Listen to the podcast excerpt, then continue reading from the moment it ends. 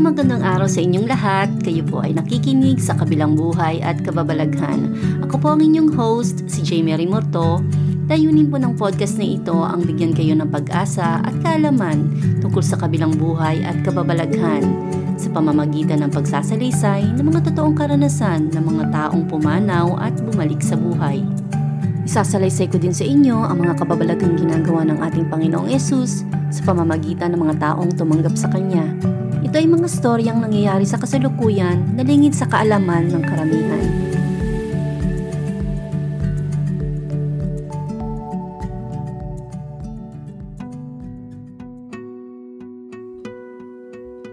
Magandang araw mga kapatid, malugod ko po kayong binabati sa ating show na sa kabilang buhay at kababalaghan.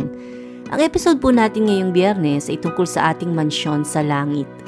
Nasasaad po sa 1 Corinthians 2.9 na hindi pa nakikita ng mga mata o naririnig ng tenga, ni hindi pa sumasagi sa isip ng tao ang mga inihanda ng Diyos para sa mga umiibig sa Kanya.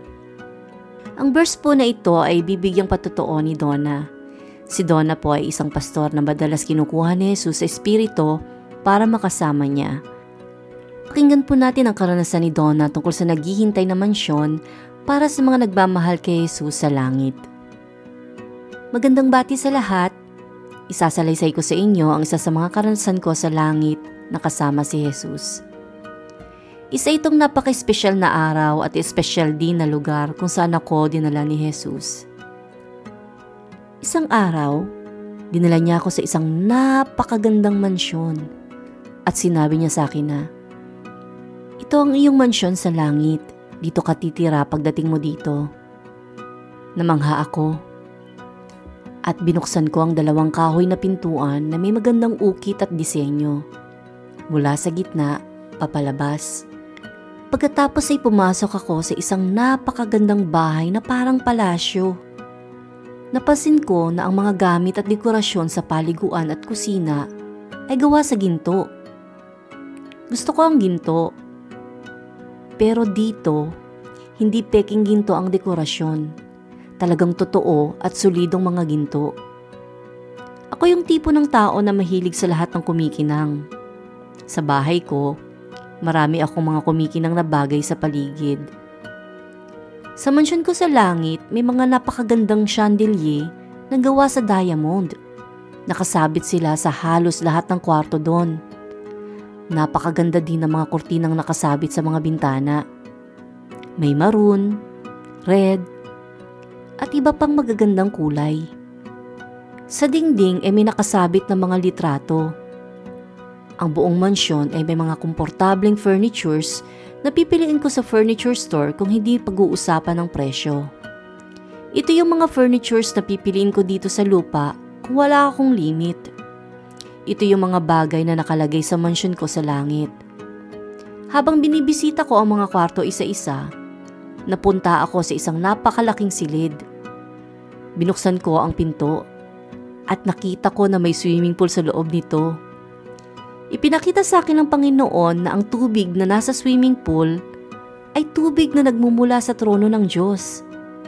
Dala nito ang presensya ng Diyos para kapag nagsiswimming ako sa mansyon ko doon sa langit, ay mararamdaman ko ang presensya ng Diyos. Ang kanyang pagmamahal. Ito ang presensya na mararamdaman mo sa lahat ng bagay na bigay niya sa iyo sa langit. Maging sa tubig. Nagpatuloy ako sa pagbisita hanggang sa lumabas ako sa mansyon. Isang napakagandang tanawin ang bumulagta sa akin. Kita mula dito ang karagatan. Maging ang mansyon ko ay nasa karagatan.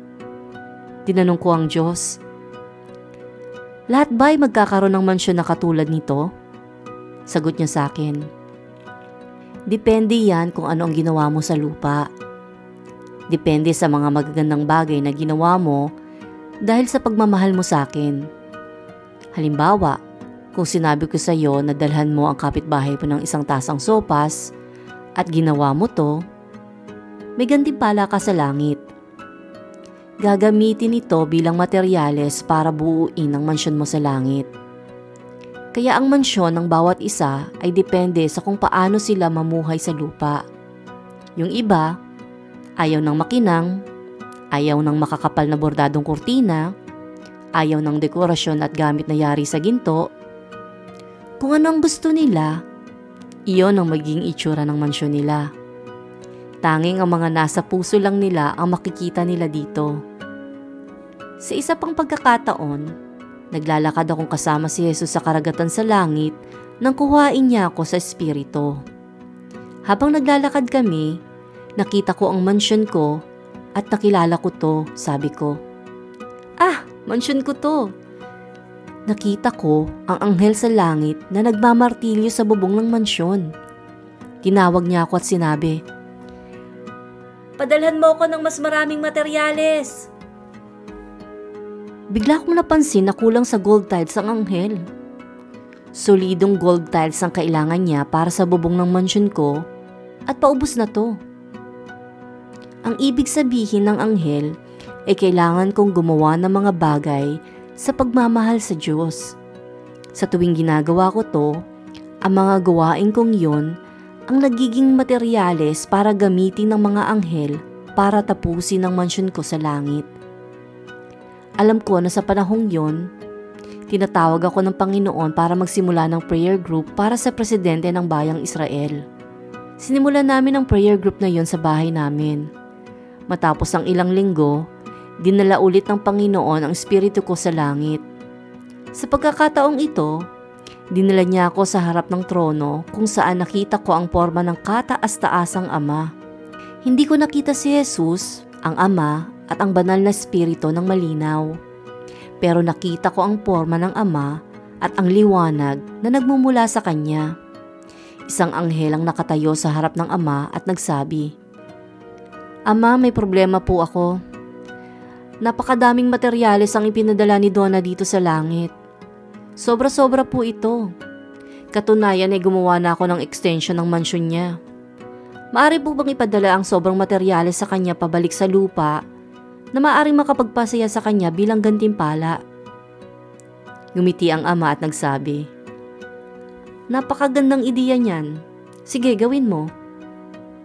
Alam ko sa puso ko habang nakikita ang mga pangyayari na ito ang kalooban ng Ama para sa akin. Pero hinayaan niyang manggaling ang ideya sa anghel. Kaya naman, hinihikayat ko kayong mahalin ng Diyos ng buong puso, pag-iisip, kaluluwa, at espiritu. Gawin niyo siyang pinakaimportanteng bagay sa buhay niyo. Gawin niyo ang mga bagay na nakasulat sa Biblia na gawin ang lahat ng bagay na may pagmamahal sa Diyos. Gawin niyo lahat ng may pagmamahal, kasiyahan, at walang halong pagrereklamo o pagkairita. Lahat ito ay may katumbas na gandimpala sa buhay mo sa langit at sa lupa. Ang mga gandimpalang makakamtan mo ay higit pa sa kung anuman ang nasa iyong pag-iisip at imahinasyon. Magkakaroon ka ng isang napakagandang mansyon sa langit maliban pa sa lahat ng mga gandimpalang inilaan ng Diyos para sa iyo. At dyan po nagtatapos ang patutuo ni Donna tungkol sa ating mansyon sa langit. Isa pang Bible verse ang iiwan ko sa inyo na mula sa Panginoong Heso Kristo. Ito po ay sinasabi niya sa John 14.2 Sa bahay ng aking ama ay maraming mansyon. Kung di gayon, ay sinasabi ko na sa inyo, sapagkat ako'y paroroon upang ipaghanda ko kayo ng dakong kalalagyan. Ang Diyos po ay tapat at ang kanyang pangako ay laging may katuparan.